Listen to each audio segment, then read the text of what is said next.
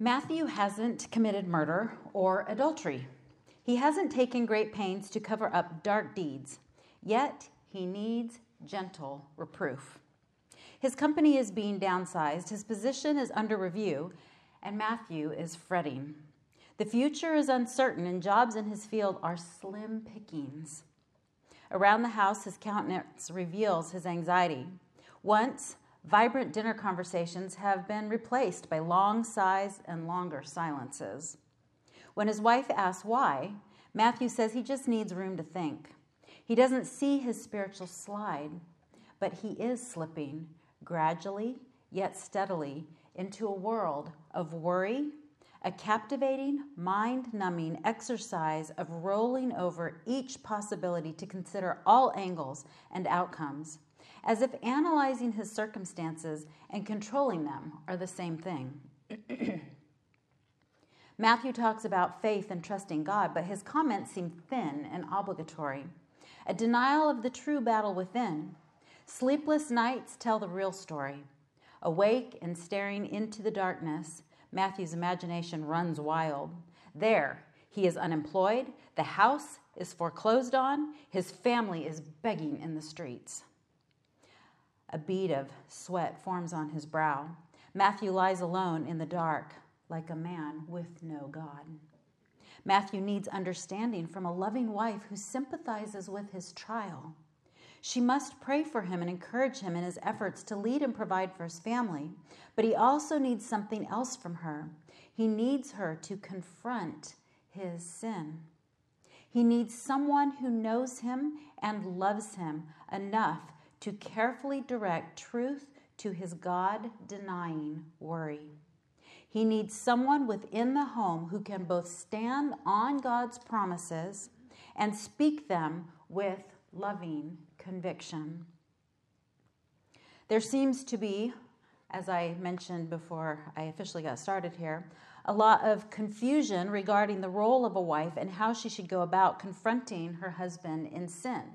How does submission play into that? How does respect play into that? How does she confront his sin? Well, at the same time, actually submit to him and while being respectful toward him as well. The topic of wives confronting husbands tends to lead to many questions. So I'm going to do my best to answer those questions tonight. However, I may not actually answer your question.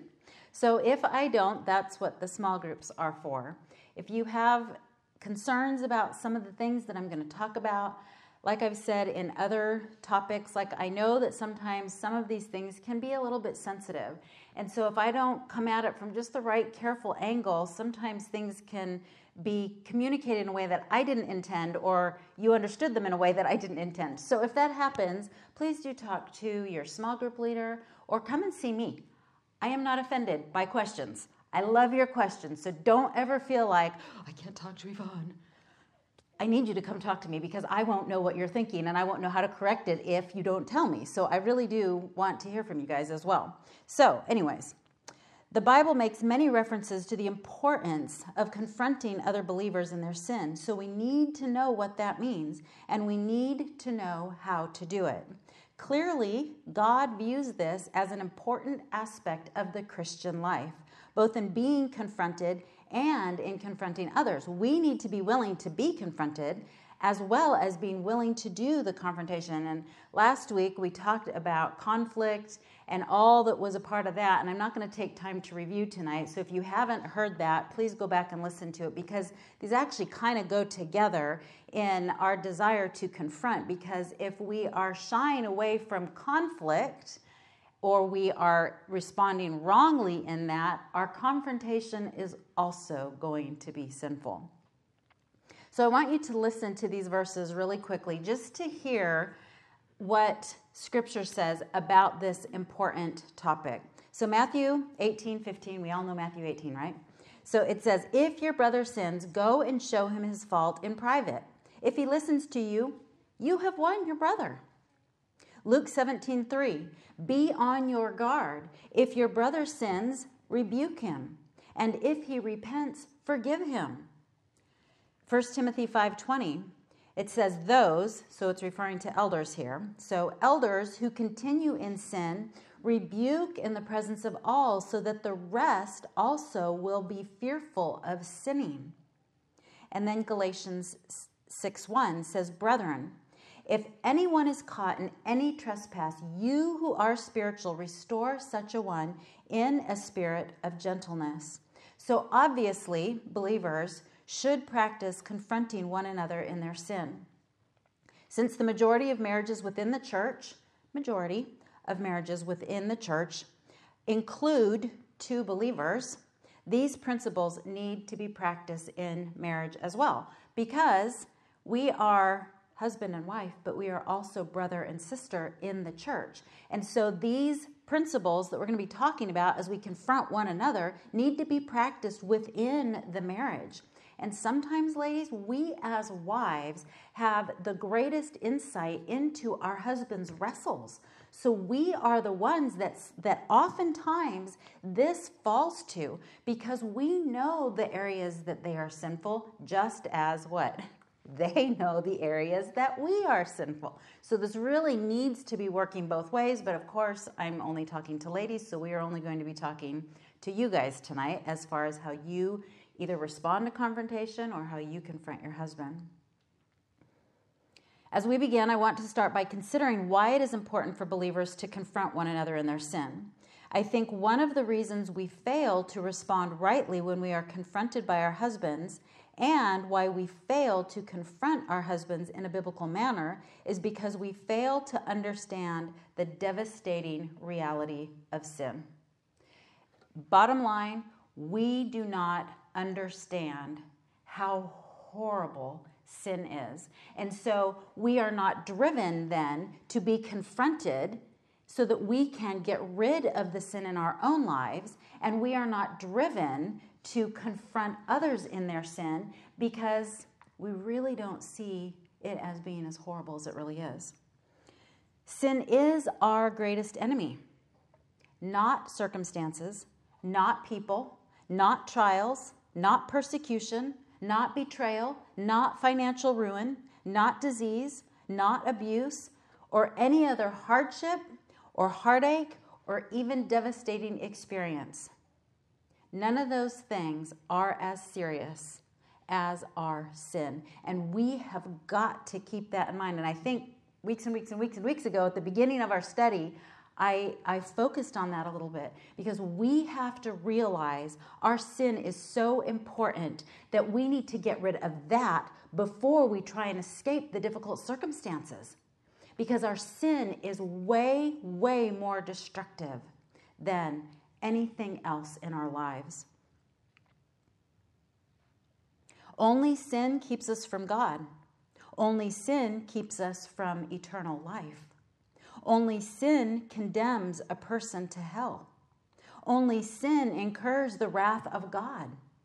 Therefore, sin is our greatest enemy. We need to hate how it harms our relationships with our Savior, and we need to hate how it harms other people's relationship with their Savior. We have to understand how serious it is. And taking three minutes to say this is not enough.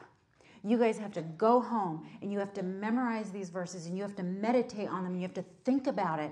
Because if you, for one, if you don't love your Savior, because we need to be doing what? Giving all glory and honor to God. That is our motive.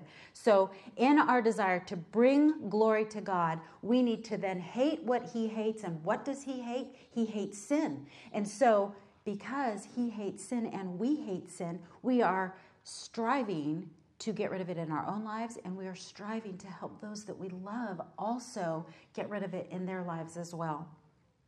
So we're going to head right to our outline. A, capital A there, understanding the severity and gravity of sin. And again, I'm just going to go through this really, really quickly because I just want to kind of build a little bit of a foundation here. So, number one, God hates sin and just a couple of verses about this and there's way more but just really quick little nuggets here. Proverbs 8.13 pride and arrogance and the evil way and the perverted mouth i hate. Obviously that's god speaking. Psalm 5.4 For you are not a God who takes pleasure in wickedness. No evil dwells with you. God is perfectly holy and completely set apart from all sin. He hates sin. And then Habakkuk 1:13. Your eyes are too pure to approve evil, and you cannot look on wickedness with favor. So, number 1 is God hates sin. That is why we should also hate it. So, number 2, sin cost Jesus his life. The reason why Christ went to the cross was to take God's wrath in our place so that we didn't have to bear that. And why do we have wrath upon us? Because the punishment for our sin is God's wrath upon us. So 1 Peter 2:24, and he himself bore our sins in his body on the cross, so that we might die to sin and live to righteousness, for by his wounds you are healed. And then number 3, sin causes a separation in our relationship with God.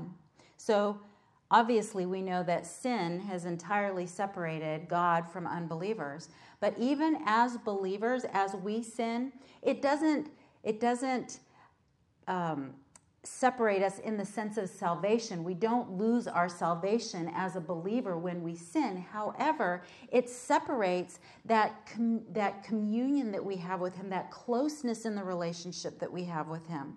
So Isaiah 59 2 says this. But your iniquities have made a separation between you and your God, and your sins have hidden his face from you so that he does not hear.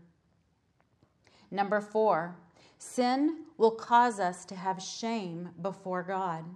So 1 John 2:28 says this, "Now little children, abide in him." And remember abide means uh, to to remain with him. You could say to keep his commandments, to be obedient to him so that when he appears, we may have confidence and not shrink away from him in shame at his coming.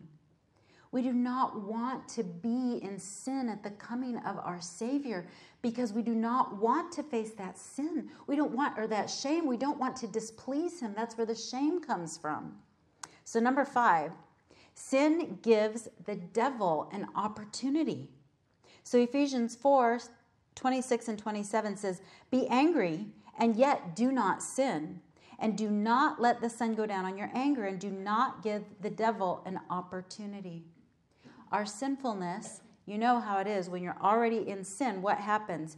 We are far more inclined to be tempted toward further sin. We do not want to give the devil an opportunity. So, this is just a very tiny little bit a um, couple of points talking about the importance of sin. There's way, way, way more that we could add to this, but this is kind of just in a little nutshell here. Sin hinders the believer from becoming mature. It hinders the believer from serving well in the church. It hinders the believer's relationship with family members and others in the church. So, what does sin do? Sin ultimately isolates. When we are living in sin, what happens to our relationships? Think of first with our husbands. If we are living with a sinful attitude toward them, immediately what happens? Well, we really don't want to have a whole lot to do with them. And so it has this isolating effect on us. It does the same thing with our children, and it does the same thing within the church at large. And we, as husband and wives, are part of the church. So if we are sinning against one another, that is going to affect the church.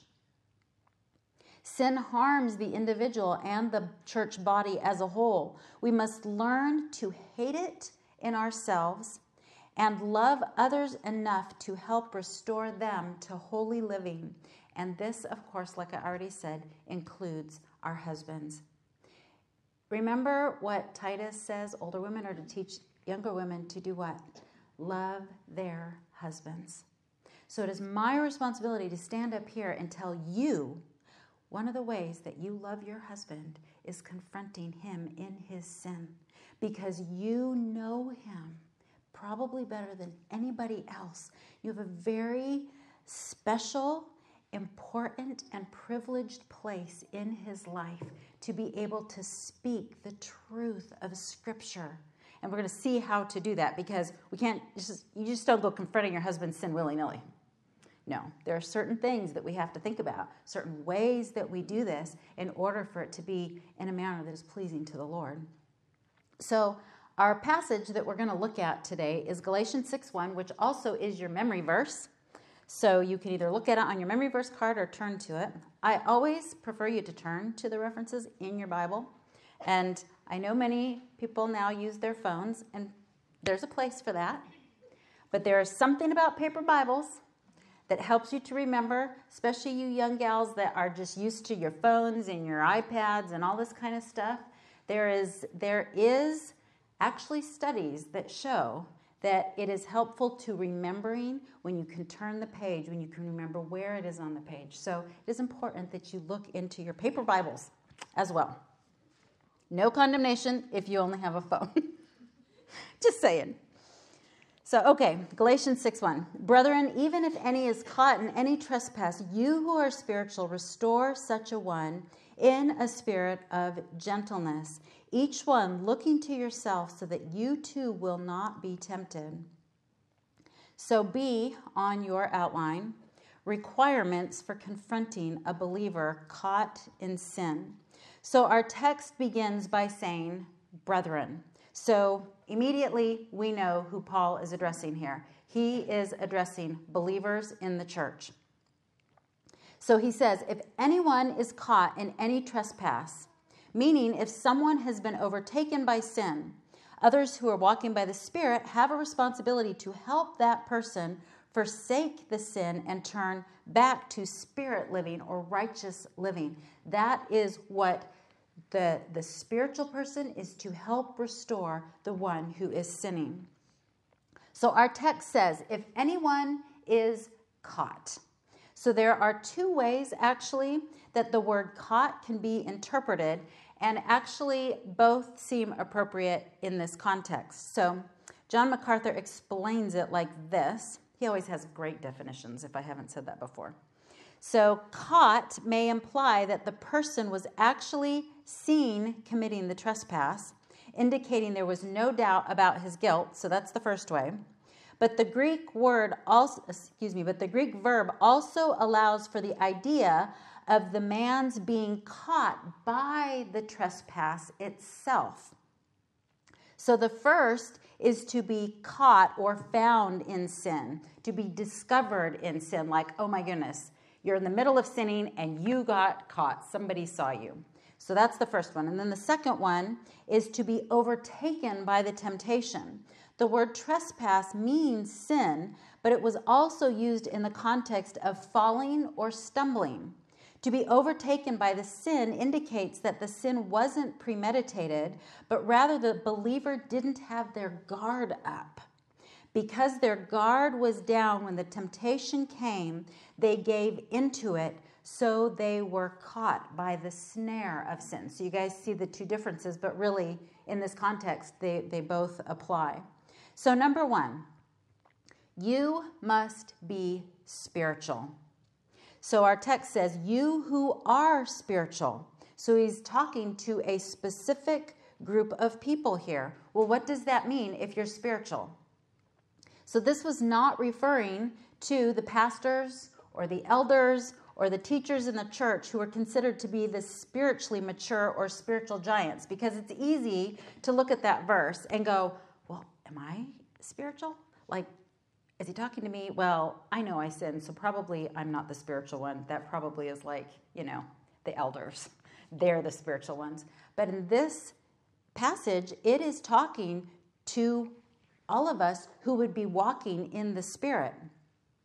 So it was written to the brethren, all those in the church who walked with God, living in the spirit practicing the fruit of uh, living in the spirit practicing the fruit of the spirit that had just been mentioned a few verses earlier if you remember earlier in galatians which we'll look at that in just a second.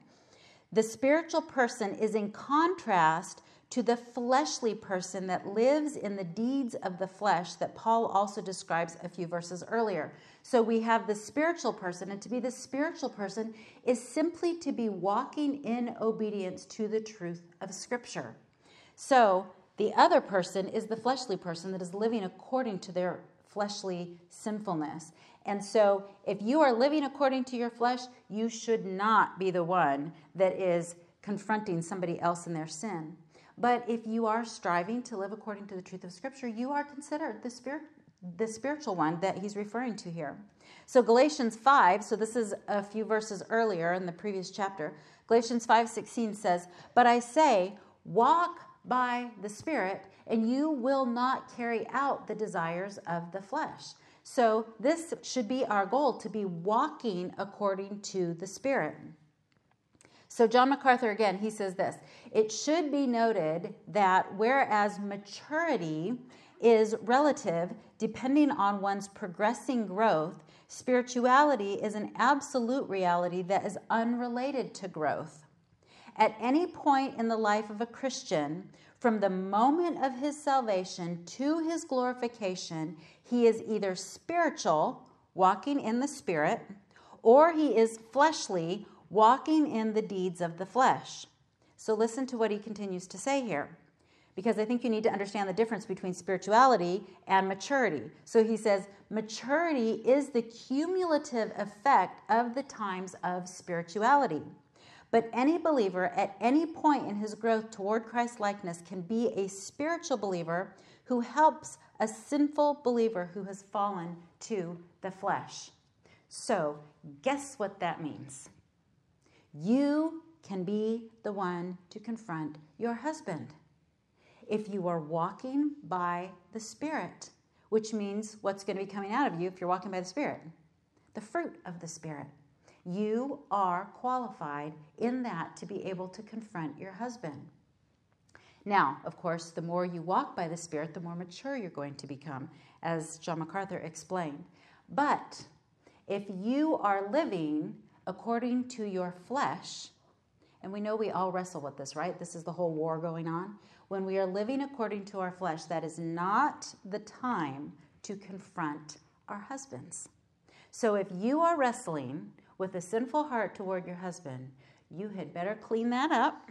You had better repent first before you go to confront him in his sin. So, spiritual is used here in contrast. So, this is interesting as well. So, spiritual is used here in contrast to the legalist who was only concerned with obeying the letter of the law. So, if you remember what the book of Galatians was written for, uh, Paul was confronting the false teachers who were saying justification was not by faith, but it was by following the law, it was by works. So that, that theme kind of travels all the way through. And chapters three and four are really more for justification, and then chapters five and six really focus more on sanctification. But either way, our justification and our sanctification are according to faith in Christ, not according to our good works. We are not justified, saved because of our good works. And so this is one of the things that is, and, and I think it just helps to give our, our passage a little bit fuller meaning as we consider the legalistic aspect being addressed here. So the legalist is only concerned about the outward actions, the behavior, the external adherence to the standard, whereas the one who is spiritual is concerned for the heart condition of the person in sin. See, the legalist is the person that is living out of the flesh, whereas the spiritual one is the one who's living according to the Spirit by faith in Christ. So Warren Wiersbe says this The legalist is always harder on other people than he is on himself. This is a very concerning situation when you think about what is being commanded here. When we are commanded to confront other believers in their sin, we best not have a legalistic attitude that views ourselves as superior to other people because we have a standard that they're not living up to our standard. So I interrupted his quote here. So let me start again. The legalist is always harder on other people than he is on himself, but the spirit led Christian demands more of himself than he does of others that he might be able to help others. In this paragraph, Paul was really contrasting the way the legalist would deal with the erring brother and the way the spiritual man would deal with him. The spiritual man would seek to restore the brother in love, while the legalist would exploit the brother. So that's what we really want to avoid when it comes to confronting other people, and particularly our husbands. And I would say, as wives, sometimes we are very, very good legalists. And we actually become a lot like the Pharisees because we have lists of things in our minds that our husbands need to be doing that you aren't going to find in Scripture necessarily. And then when they cross our standard, when they cross the line of what is acceptable to us, then all of a sudden we say they're sinning. That is not the attitude that we need to have. We need to have a humble heart and a humble attitude. When a wife confronts her husband, the first thing she needs to do is consider her own heart is she truly concerned for her husband because he is sinning against God? Or is she arrogant and proud, simply wanting to point out to him how he has failed? What is her attitude? Is it one of true restoration, wanting him to be restored to his relationship with the Savior? Or is it one of condemnation? You have failed, and let me point that out to you because you are making my life a mess and I don't like it as we consider the attitude we should have toward our husbands as we confront them in their sin. Uh, Dave Harvey, now remember from that book I have talked about the entire year, When Sinners Say I Do. So I've pulled again from that little book um, from some of the questions that he's, he's got here. So he helps us to evaluate our motives based on a few questions. Or, yeah, they're questions. So, are we confronting them in a manner that is spiritual, confronting our husbands in a manner that is spiritual, consistent with Scripture, or are we confronting them with a hypocritical attitude of the legalist who simply wants him to adhere to our accepted standard? So, here is what Dave Harvey, the first question, so small a on your outline. Have I prayed for God's wisdom and acknowledged my need for his help in serving my husband? See, a lot of times we just go barging right in. We don't stop to really consider, stop to think. If we're going to pray, what does that mean? It means we have to think, we have to consider, we have to contemplate before we speak. So, have I prayed? Ephesians 6:18 says with all prayer and petition pray at all times in the spirit and with this in view be on the alert with all perseverance and petition for all the saints. And this verse right here is interesting as well, John 16:8.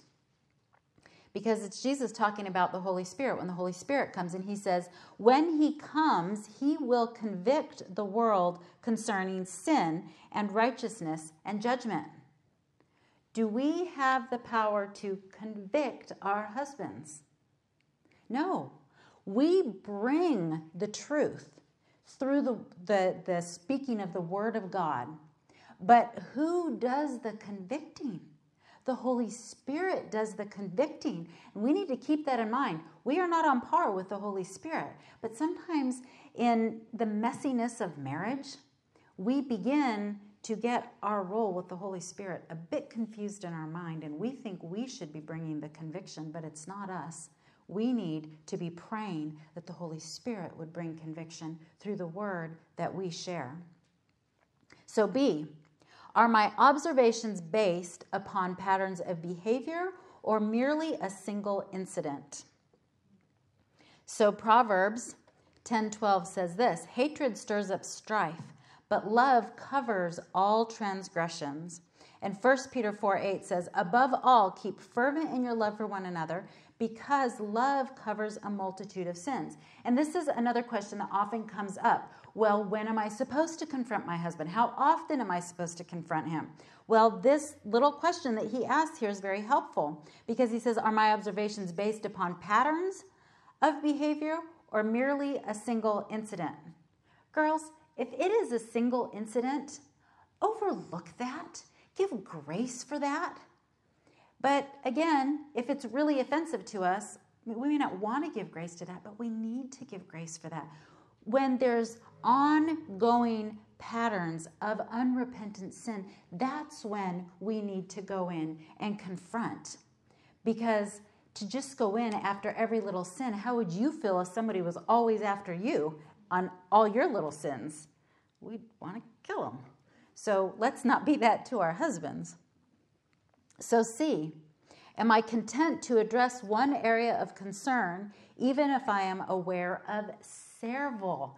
This is hard because sometimes it's like, for goodness sakes, all I see is sin everywhere I look. And probably that's not necessarily a right assessment. Probably there's a little bit of a legalistic, hypocritical, proud, and arrogant attitude going on in us that we need to be careful over. But Ephesians 4:32 Be kind to one another, tender-hearted, forgiving each other, just as God in Christ also has forgiven you. So, keeping in mind this idea of being kind, of being tender-hearted toward our husbands, let's not overwhelm them. Just take one thing at a time and pray about it, consider it, and let the Holy Spirit do the conviction not us? D, am I committed to saying only what needs to be said? Oh, wow. This can be a hard one, especially if we're one that has many words. Just keep in mind, with many words, transgression is unavoidable, so don't use many words. But, okay, so here is what Dave Harvey says. He says, when trying to bring a spouse to a point of godly conviction over sin, too often, we overwhelm him with a great volume of information or litany of examples. This is a soul you are slicing open. Go very slowly, cut very gently. We shouldn't go in and just rip our husbands apart. And always be thinking, how would I want to be approached? How do I want him to approach me in my sin? Well, I don't want him to just overwhelm me and be unkind. Proverbs 5 20, excuse me, Proverbs 25 11 says, Like apples of gold in setting of silver is a word spoken in right circumstances. We need to consider that. And remember our verse from a couple weeks ago, Ephesians 4:29 as well. We want to give grace. We want to speak in the right moment as well. So E, Am I prepared to humbly offer an observation rather than an assumption or conclusion? We get ourselves into a whole lot of trouble by going in and assuming something and then, based on our assumption, trying to confront them in that. Because oftentimes our assumptions can be wrong. So, we probably need to draw them out to understand what is going on. So, and I know some of these verses we've hit on other weeks. So, if you're noticing that we're kind of bringing up the same verses, I want you to think about the fact of how many applications can come from one little verse. And when we read Proverbs, a lot of times we read like a whole proverb all in one morning. How, how can we even focus? There's so much there, especially when week after week we're bringing up the same verse with a little different application. Well, we can take one proverb and really meditate on that and focus and think about all the different aspects of how we can apply that truth to our life. We'd probably do a whole lot better doing that than just ripping through the whole chapter at once. Anyways, did I read the verse? I didn't read the verse, did I? Okay, let's read the verse. Proverbs 20, verse 5. A plan in the heart of man is like deep water, but a man of understanding draws it out we need to draw out their heart. And that isn't going to happen if we are acting out of our flesh, being accusatory, or, or using condemnation against them. It's just not going to. We need to be gentle. We need to be tenderhearted. We need to be kind. One of the reasons we need to evaluate our motives when we confront our husband is because our goal is to be used of God to help bring restoration in their relationship with the Lord. That's the goal, right? Is for them to be restored to their relationship with Christ. So, number two on your outline, the goal is to bring restoration. So, our text says, Restore such a one. Restore was a word that was used to describe the mending of fishing nets or setting broken bones. In our passage, Galatians 6 1, restore means to mend, and it is used metaphorically of the restoration by those who are spiritual. Remember, there's our word, being spiritual. So you are being spiritual to the one who is overtaken in the trespass. Such a one being as a dislocated member of the spiritual body. So, this is kind of the meta- metaphor going on here. The tense is the continuous present, suggesting the necessity for patience and perseverance in the process. So, this is the idea as we are striving to restore somebody who's sinning, is we need to be patient and we need to persevere in that. And that doesn't always mean that we're talking, talking, talking, because then what have we become? Proverbs again, the contentious wife, the drip, drip, drip. Persevere in what? Persevere in prayer. Persevere before the Lord, considering how we can love our husbands well and point them carefully to the truth without being fleshly and sinful. And as soon as we become impatient, what just happened? We are no longer the spiritual one. So we have just disqualified ourselves from being the one to confront them. As I was studying this, I was like, oh my word. like, am I ever able to do this? Because it seems like there's just so many places to slip off and, and how easy it is to sin in so many different areas, especially when we are offended by their sin. We have to be so careful to keep the mind of Christ that loves, that forgives, that desires to restore that relationship. So, Dave Harvey says this so often, couples can treat confrontation like a hand grenade pop the pin, let it fly, and run for cover. That's one of the reasons I like his book because he's funny. Anyways, but biblical reproof, this is him continuing, but biblical reproof is not some kind of commando raid. It's careful, committed, surgical care for the soul. A good surgeon is committed not only to the operation, but to post operative care as well. God's purpose for reproof is not to achieve a hassle free marriage. And what are we usually in for? A hassle free marriage. But that's not what God's goal is. Instead, he goes on and he says, But it is to inspire repentance unto godliness. This is what we're seeking to do, both in our own lives and to help our husbands in their lives as well. So often, when we confront our husbands, it flows from an attitude of selfishness. We don't like his sin because it disrupts our life. It's unpleasant, it's inconvenient, it's annoying, it's frustrating, and on and on and on.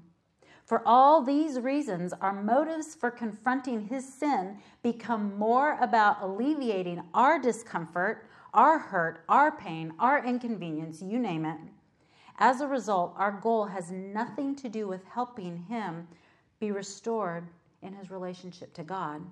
It is about making him stop what we don't like.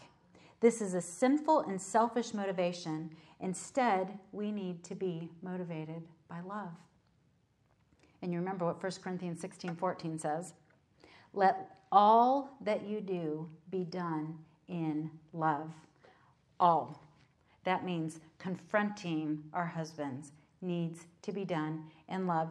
And I have tried to not every week go back to 1 Corinthians 13 because I think I pretty much could all the time as we talk about need to loving the need to love our husbands. But I am going to look at that this week because I do feel like this is this is helpful to think through it this way. So I'm going to just read the passage first and then kind of break it down a little bit. So 1 Corinthians 13, verses 4 through 7. Love is patient. So think about it, and as I'm reading this, think about it in the context of confronting your husband. So love is patient. Love is kind and is not jealous. Love does not brag and is not arrogant. It does not act unbecomingly. It does not seek its own. When we confront our husbands, we are not supposed to be seeking our own if we are truly loving them.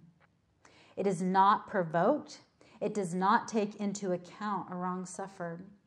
It does not rejoice in unrighteousness, but rejoices in the truth. It bears all things, believes all things, hopes all things, and endures all things. So I'm just going to take some of the the phrases, not all of them, but some of the phrases, and kind of go through them for just a second. So, if we think about how we are to use love as we confront our husbands, so as we confront them, we should exercise first, right out the gate, what do we exercise? Patience. That means it may not be a quick fix. If you are anything like me, when your husband sins, you want him to stop yesterday. So I do not have patience for you to continue this habit. Okay, I'm back to fleshly living again. Now I'm disqualified again. This means, uh, oh, excuse me, we may need to pray for him and wait for God to work in his life. We may have to wait for the right opportunity. We may need to be patient during the conversation, particularly if it is hard for him to hear what we have to say even in that conversation. If he is responding poorly to that, which do you guys always respond just, oh, yes, honey, thank you for sharing that. I see how I'm such a sinner. No. Typically, what we do, well, I'll speak for myself. Typically, what I can tend to do is he'll confront me in something and what's my first response like i have to i have to so work so hard to counsel my heart be humble, listen. because my natural sinful tendency is to be offended and to be like, what are you talking about? What do I want him to be toward me in that moment? I want him to be patient toward me. Give me time to hear what you've had to say and for the Holy Spirit to work in my heart so that I'll respond well. Well, that's exactly what I need to be giving to him is patience in that conversation. If he doesn't immediately fall on the ground, dust and ashes because he's sinful. So then we need to be kind, considering how our words, expressions, ooh, that can be scary, right? Tone of voice, our examples we bring, how all of those things may come across to him. Do they demonstrate love, care, concern? And think about love does not brag. I, am so appalled sometimes as I put these things together in my mind and I think, oh, I can see how I've done that. A loving wife will not brag about her own lack of struggle in this area. Anybody relate? Or use herself as a good example of how he should act. Oh. Anybody relate to any of that? Okay, so here's the thing. Maybe you didn't say it, but did you think it? Our minds get us in trouble too. She will not seek her own agenda. Rather, she will endeavor to help her husband do what is pleasing to God, even if it requires sacrifice on her part. She will not hold his sin against him, even when they have had the same conversation every month for the last year. Love is patient, love is kind, love does not seek its own. It's not easily provoked. She will forgive him, not becoming bitter. She will continually believe the best of his motives she will not give up on him, and she will continue to bear the burden of his sin as she strives to help him grow in godliness. And, girls, that's where it really gets hard. When we have to bear the burden, the weight, the consequences, even of his sin at times. And we do, as does he for us. We can never we can never only just point at him because marriage is a two-way street, two people going at it, right? We are just the same toward him. So Martha Peace offered some helpful instruction when confronting our husbands. If we truly desire to be used by God to help restore our husband to fellowship with the Father, there are some practical things we can implement into our conversation. And I just thought some of these lists were good, and that's basically what your outline is, is all these different lists, because I wanted you to be able to take them home and refer back to them if you wanted to. So she says, uh, small a on your outline, choose the right time. the wrong times are when you are in front of others, when you have a sinful attitude, or when he can't, uh, or when he cannot give you his undivided attention. The right times are when you are alone, when you are feeling well and rested. There's plenty of time. Oh, and that's another thing. When there's plenty of time to talk and you are in control of yourself and reliant upon the Holy Spirit and God's Word. Thought that was just a good synopsis there of thinking through the right time to bring up something that needs to be discussed. Timing is very, very important. And then she says B, choose the right wording. Proverbs 25, or excuse me, 15, 28 says, The heart of the righteous ponders how to answer, but the mouth of the wicked just pours out evil things. So, as we're considering the right wording, we need to pray. We need to ask the Lord to give us wisdom to know what to say. We need to be searching the scriptures so that we are speaking things that are accurate. We need to be searching our own hearts. Are there, are there things in my heart that are sinful, that are causing me to take unneeded offense at what just happened? Am I misunderstanding the situation? We need to be very careful. It can even be helpful at times if you need to to write it out. Martha Peace suggests writing it out so that you can think through very carefully what you're going to say. So then, C, praise him for what you can before you give the reproof. And this is just confirmation that you love him, that you are for him before you go ahead and just jump in to what you're going to say try and preface it with love and kindness and grace. D, be specific regarding his sin and offer a biblical solution. So, one of the things, even in our own lives, if we are just so general with our own sin, we're going to have a really hard time going after it. We need to know this is one of the reasons why I am adamant that we need to use biblical terms. And whenever I am counseling, this is always what we're trying to do. Okay, so whatever the world has labeled that thing, we need to take that thing and see what is that in Scripture. Okay, this is the word for that thing in Scripture. So, like a week and a half ago, or whenever it was, Ron was teaching the Becoming One Sunday school class, and he was talking about fear. And he had this book, I don't remember, it may have been, anyways, the medical book for psychology book, I don't know what it was, but anyways, had all these different worldly names for fear. A book, he's turning page after page after page. You can't imagine how many syndromes and diseases and all of this that are out there for fear.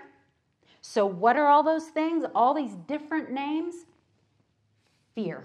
And fear is sin. And so we address that. We don't need all the psychological words that go along with it.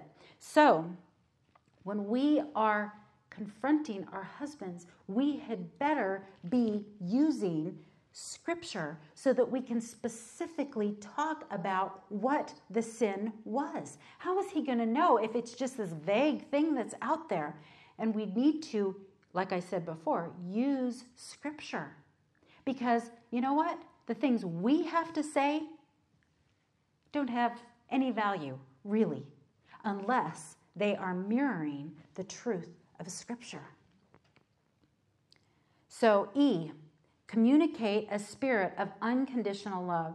So Ephesians 4:15 says, "But speaking the truth in love, we are to grow up in all aspects into him who is the head, even Christ."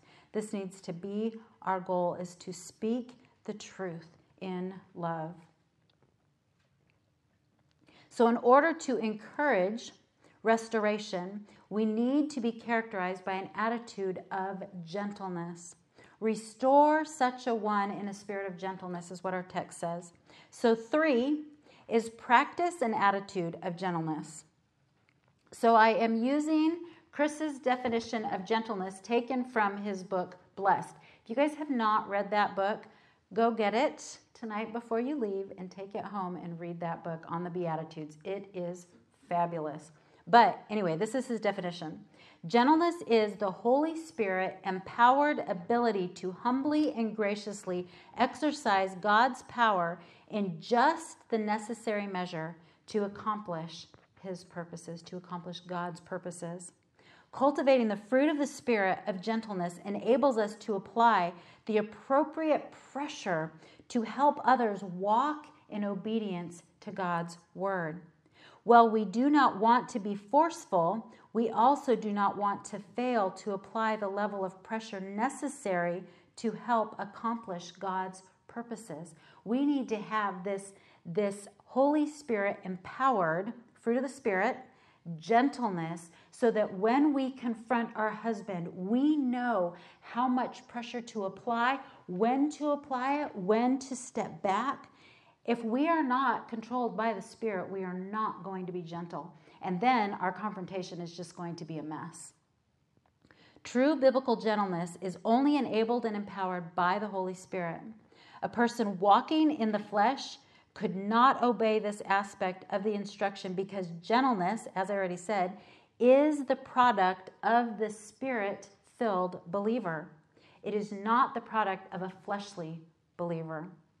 If you do not practice gentleness, you would be disqualified as a spiritual person who is called to confront, which would then disqualify you from confronting your husband at this time. It is important to keep in mind that the person who does not practice gentleness is unqualified to confront the sinning believer. So basically, we look at the fruit of the Spirit. If I'm not self controlled, if I don't have love, if I'm not kind, if I'm not gentle, if I'm not patient, all these things I am disqualified to be confronting anyone at this time. It is essential for us to be guided by the Spirit and thus practicing the fruit of the Spirit when we confront our husbands. To confront him in our sin, expecting him to follow our standard and expectations, mirrors the heart of the hypocritical legalists. So, again, this is Warren Wiersbe, and he says the spirit led believer approaches the matter in a spirit of meekness. Uh, meekness and gentleness are sometimes used interactively. Uh, meekness and love, while the legalist has an attitude of pride and condemnation. The legalist does not need to consider himself because he pretends he could never commit such a sin. But the believer living by grace realizes that no man is immune from falling. He has an attitude of humility because he realizes his own weaknesses. This is the attitude that we confront our husbands as we realize we are only one decision away from being in the same place, being sinful. Dave Harvey writes this A meek or gentle person sees the futility of responding to sin with sin. How is my sin going to help you get out of your sin? It doesn't. But we do deceive ourselves into thinking that you are the one at fault, therefore, it doesn't matter what I do because you're the one at fault. But a gentle person understands. A spirit filled person understands this. And we need to keep this in mind as we confront. So we have um, Oh, okay. So Dave Harvey then provides three helpful considerations so that we can evaluate if we are approaching our husbands with an attitude of gentleness. So, number one, he says, being annoyed is not an invitation to speak. So, just because you feel annoyed does not mean you should open your mouth. Remember uh, what, who was it? That, oh, Rachel referred to it on Friday, but remember when Jody Ware was here and she said, before you speak, take a sip. Think first. Stop yourself from talking. So, number two, a soft answer has more power than a wrathful tongue. So Proverbs 15:1 says a gentle answer turns away wrath, but a harsh word stirs up anger. And number 3, gentle speech encourages life, whether in conversation or in conflict. So Proverbs 15:4 says a soothing tongue it can also, that word soothing can also be translated healing or gentle. So a gentle tongue is a tree of life, but perversion in it crushes the spirit. So, two concerns that women often have regarding confronting their husbands in their sin is God's instruction. So, I'm kind of just, this doesn't necessarily really fit here, but I'm putting it here anyways, just as we're talking about um, gentleness and the fruit of the Spirit and all of that. I'm just kind of tacking this on here. But I did want to address this because I do think it is a place where we do have questions. So, um, let's see. Uh, it involves God's instruction for wives to submit to their husbands and to respect their husbands. So these are very important commands in Scripture, but when our hearts are motivated by love and guided by the Holy Spirit, our attitude will reflect a submissive heart and a respectful attitude toward our husband. So confronting our husbands in their sin can be conducted in a respectful manner when it is conducted in gentleness, in a spirit controlled heart. Our words, our demeanor, our tone of voice, our countenance can display respect for his God given role of leadership in the home. So just because they are sinful and we have to respect does not mean that all of a sudden now we can uh, eliminate having to be obedient to the passage that we're looking at today. This passage, Galatians 6 1, the one that we are looking at, it instructs all believers, those who are spiritual, to confront the one in sin. So God's word always works together. So if all of a sudden we are thinking, well, I can't confront my husband because how would I do that respectfully or that would be disrespecting him? That is a wrong way to think about it. It would be disrespecting him to confront him in a sinful manner. It is respectful to confront him with a spirit filled heart. To not confront his sin would be more disrespectful because it would demonstrate a lack of care for his character and relationship with God. So then we move on to submission. To confront him in his sin does not indicate a lack of submission on our part. If he is sinning against his God, he must be called to repentance by a wife who is gentle and loving, caring for his soul. Confronting his sin does not prevent submission. And, and I know always the question is, well, so what does that look like? When, is there ever a time when a woman doesn't submit to her husband? The only time she doesn't submit to her husband is if he is asking you to do something that is in direct violation to the clear teaching of Scripture. At that point, you would not submit to your husband because you are submitting to the Word of God. But in all other cases, we submit to them.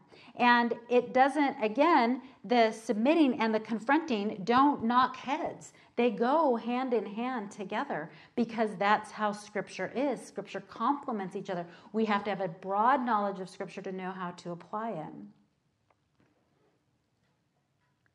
So, our very last phrase in our passage, moving on here, is C, carefully consider your own potential for sin. So, looking, it says, each one looking to yourself so that you too will not be tempted.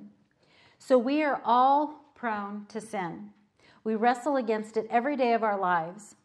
It is quite mind boggling for us to think that we would ever have an arrogant attitude toward another person when they sin.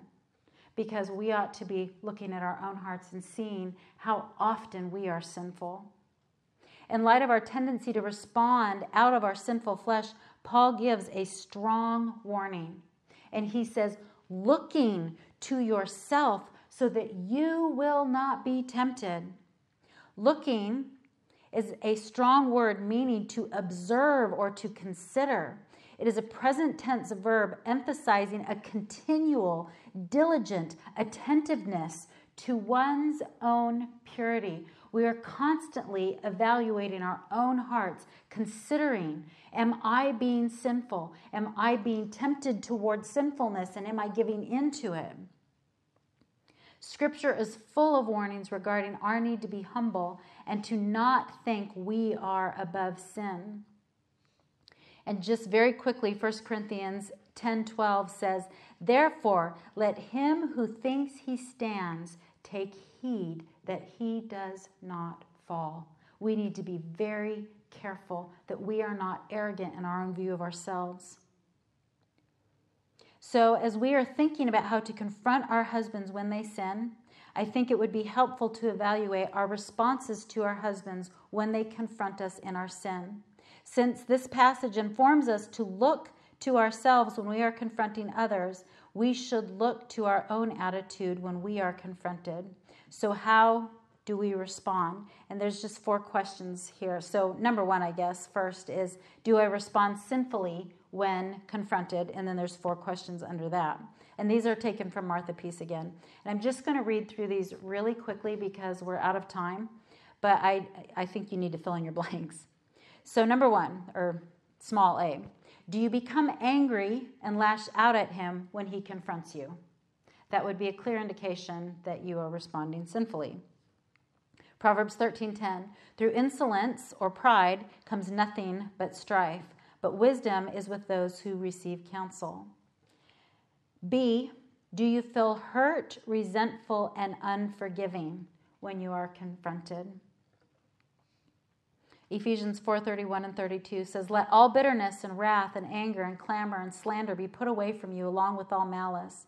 Be kind to one another, tenderhearted, forgiving each other just as God in Christ has forgiven you." And C, do you focus on the things he is doing wrong? Blame shifting. We can be really good at that. Yeah, but look at you. Yeah, but, yeah, but. Matthew 7 5 says, You hypocrite, first take the log out of your own eye, and then you will see clearly to take the speck out of your brother's eye. And then D, do you suffer intense personal hurt? And we have to understand that, yeah, sometimes confrontation is something that hurts us. It hurts our pride, all kinds of things. But Hebrews 12:11 says, "All discipline for the moment seems not to be joyful, but sorrowful. Yet to those who have been trained by it afterward it yields the peaceful fruit of righteousness." If we think we are immune to or above others who have given into sin, we need to repent of our own arrogance. So I have left, and I knew I was going to run out of time. So I've left those last few points there on your outline. How should I respond when confronted? So you guys can just take those home and look at that little list. Uh, that was taken from Martha Peace as well. So biblical confrontation is always going to be motivated, should always be motivated by a heart that desires what God desires. That means we will set aside our own personal desires, preferences, and selfishness to help our husbands be restored back to a loving relationship with their Heavenly Father. So let's go ahead and close in prayer.